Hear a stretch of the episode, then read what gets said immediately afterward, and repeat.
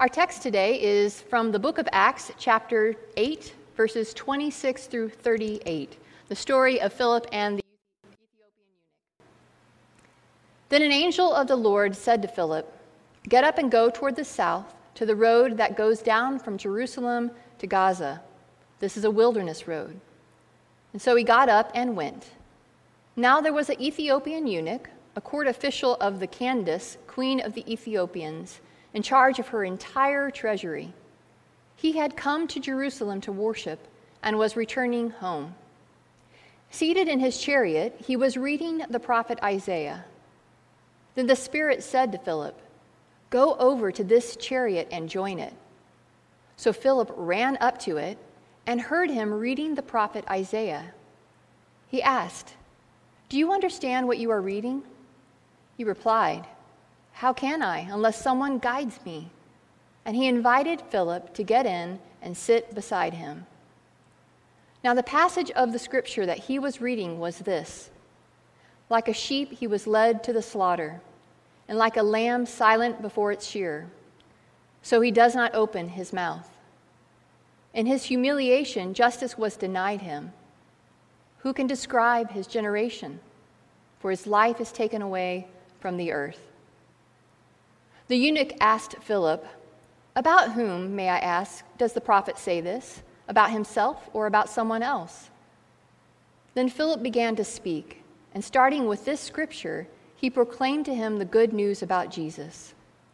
As they were going along the road, they came to some water, and the eunuch said, Look, here is water.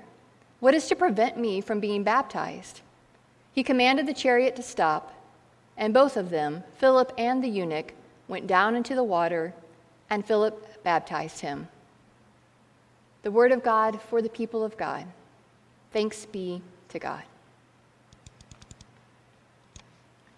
On a dry, dusty desert road, a chariot tumbles along, wheels bumping over the bumpy road and creaking under the weight of its passengers. A cloud of dust chases it as the horses pull it down further as a never ending game of cat and mouse. See, the boredom of these long, dusty rides was suffocating. So it was really common for people with means to bring something along to read to help pass the time. The passenger in this chariot, a respected and high ranking official in the court of Queen of Ethiopia, which at that time spanned from the river, the Nile River, into northern Sudan.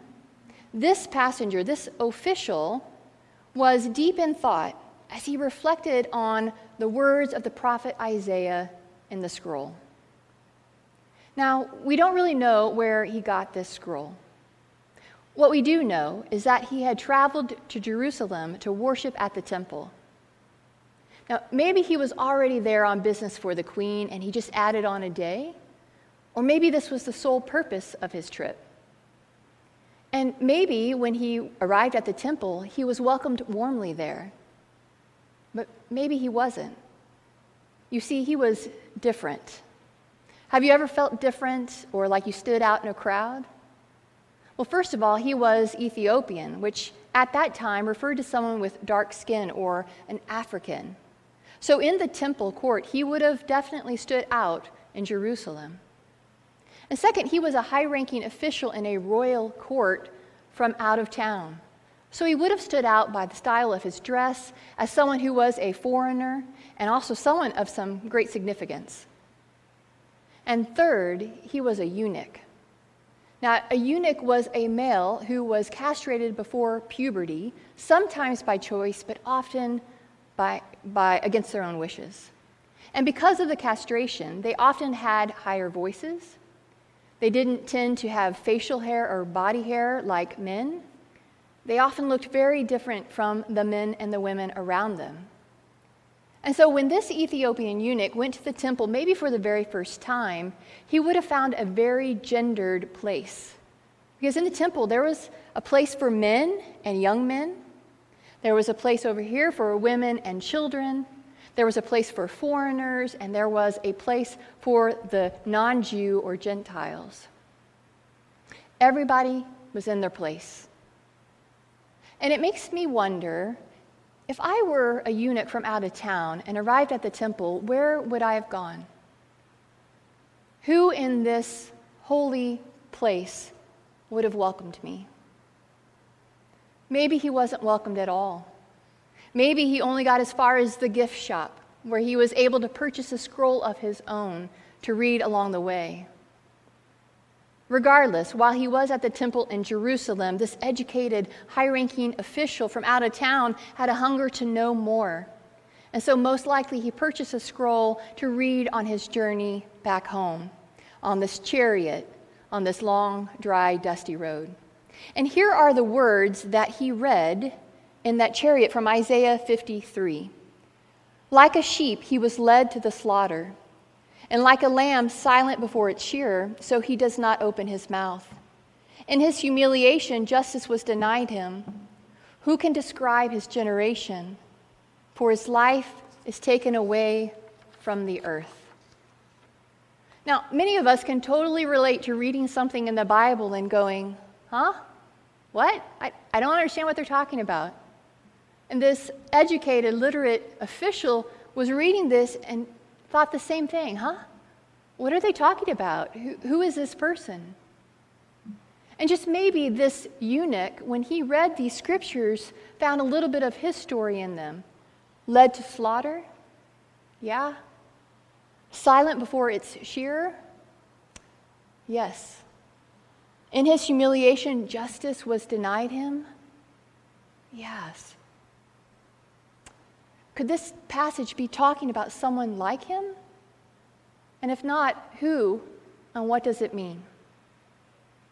Now, along this same dry, dusty road comes a man named Philip, a guy who has no idea why he's on this road other than the angel of the Lord told him to get up and to walk the road, and he obeyed. Now, this was not the first crazy thing that Philip had been asked to do by the Lord. You see, Philip was a leader in the early church, and major things had been happening in those first 30 some years after Jesus' death and resurrection. The church was growing, but it was making enemies left and right. And so, in the previous few chapters of Acts before our text today, we see that the church is going through intense persecution and being killed. And so, as a result of that, the church scatters, and the believers leave town for safety of their lives. And as they're leaving and they're carrying what few possessions they can, they are also carrying the message of a Savior named Jesus. And wherever they go, they share that message. You see, the book of Acts is a beautiful story of how the Spirit, through the faithfulness of Jesus' followers, takes this message and is unhindered in sharing the good news. Nothing will stop it. Nothing will keep the kingdom of God from marching on to the ends of the earth unhindered. Now, Philip, he was one of those who fled for his safety. And when he left, he went to a town called Samaria. Now, a place where most Jews would not go because they hated the Samaritans. But Philip arrived there and he began to preach this message of hope and of a Savior. And the people there believed him and were baptized. And in the midst of this amazing, fruitful, unhindered work, an angel of the Lord says to Philip, Get up and go down this road. And Philip obeys without knowing the when and the where and the why or the end result, just to go down the road. And on that road, Philip sees the chariot, the chariot with the Ethiopian eunuch who had just been at the temple and now was returning home and was sitting in the back reading the scroll of Isaiah with a puzzled look on his face. And when he sees the chariot, the angel of the Lord prompts Philip and says, Go to the chariot. And again, Philip obeys, and the scripture says he even ran to the chariot. And upon arriving, he overhears the eunuch reading aloud from Isaiah. And here's what happens next Philip asks, Do you understand what you are reading? The Ethiopian replied, How can I unless someone guides me? And he invited Philip to get in and sit beside him. Now, how many of us would admit to a stranger that we don't understand something? How many of us would confess to anybody that we, we maybe don't know something and it may make us look weak or stupid, even? How many of us would even ask people for help? But unhindered by all those feelings, the Ethiopian eunuch, so hungry to know, asks Philip and invites him to sit and to explain the words to him. And Philip accepts the invitation. And here's what happens next. Then Philip began to speak, and starting with the scripture, he proclaimed the good news of Jesus. And as they were going along the road, they came to some water, and the eunuch said, Look, here is water. What is to prevent me from being baptized? What is to prevent me from being baptized? Now, the Greek word at this point in the text is the word akolutos, which is translated unhindered.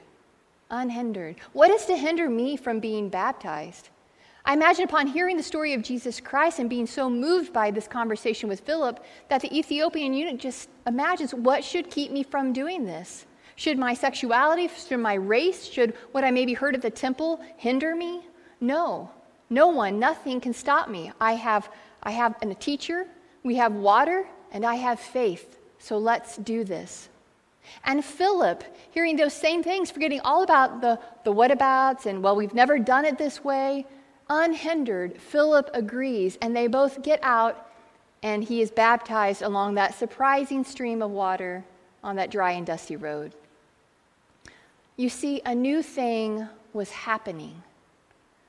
The Christian community enjoyed relative security there in Jerusalem.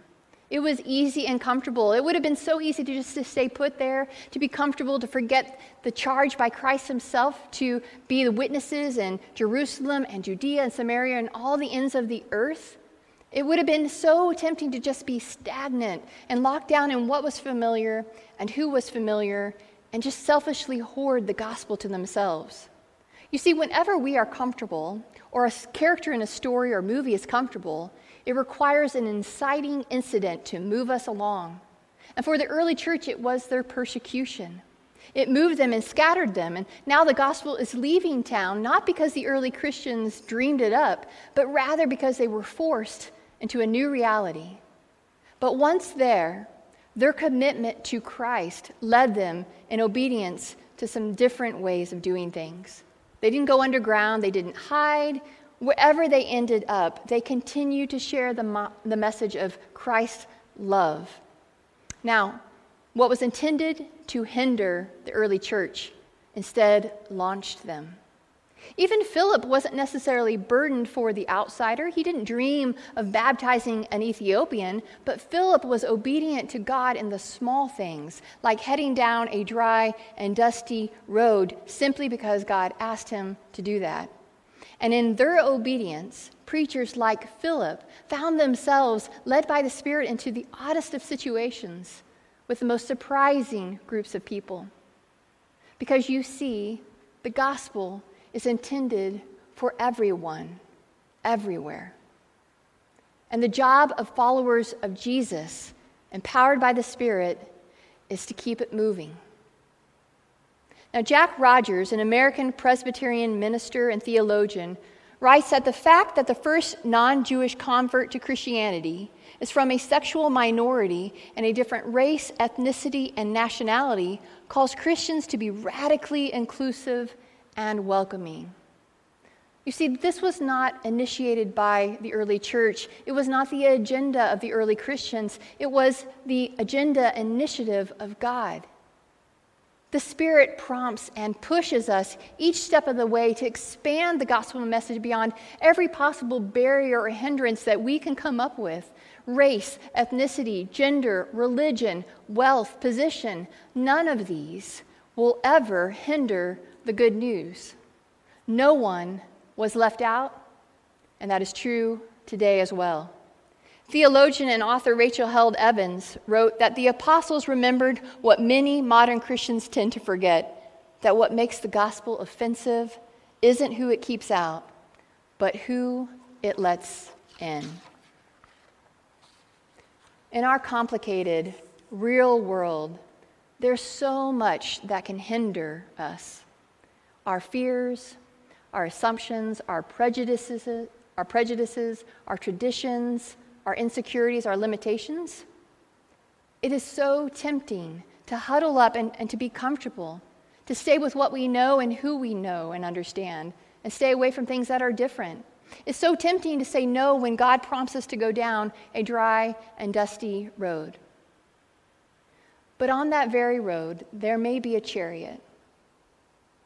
And in that chariot may be an earnest seeker who courageously invites us to sit by him and to talk about the one who is love and hope, the one who understands his story and our story, and invites us all into God's grand story of love and redemption. A life giving story that continues now and into the future, forever unhindered.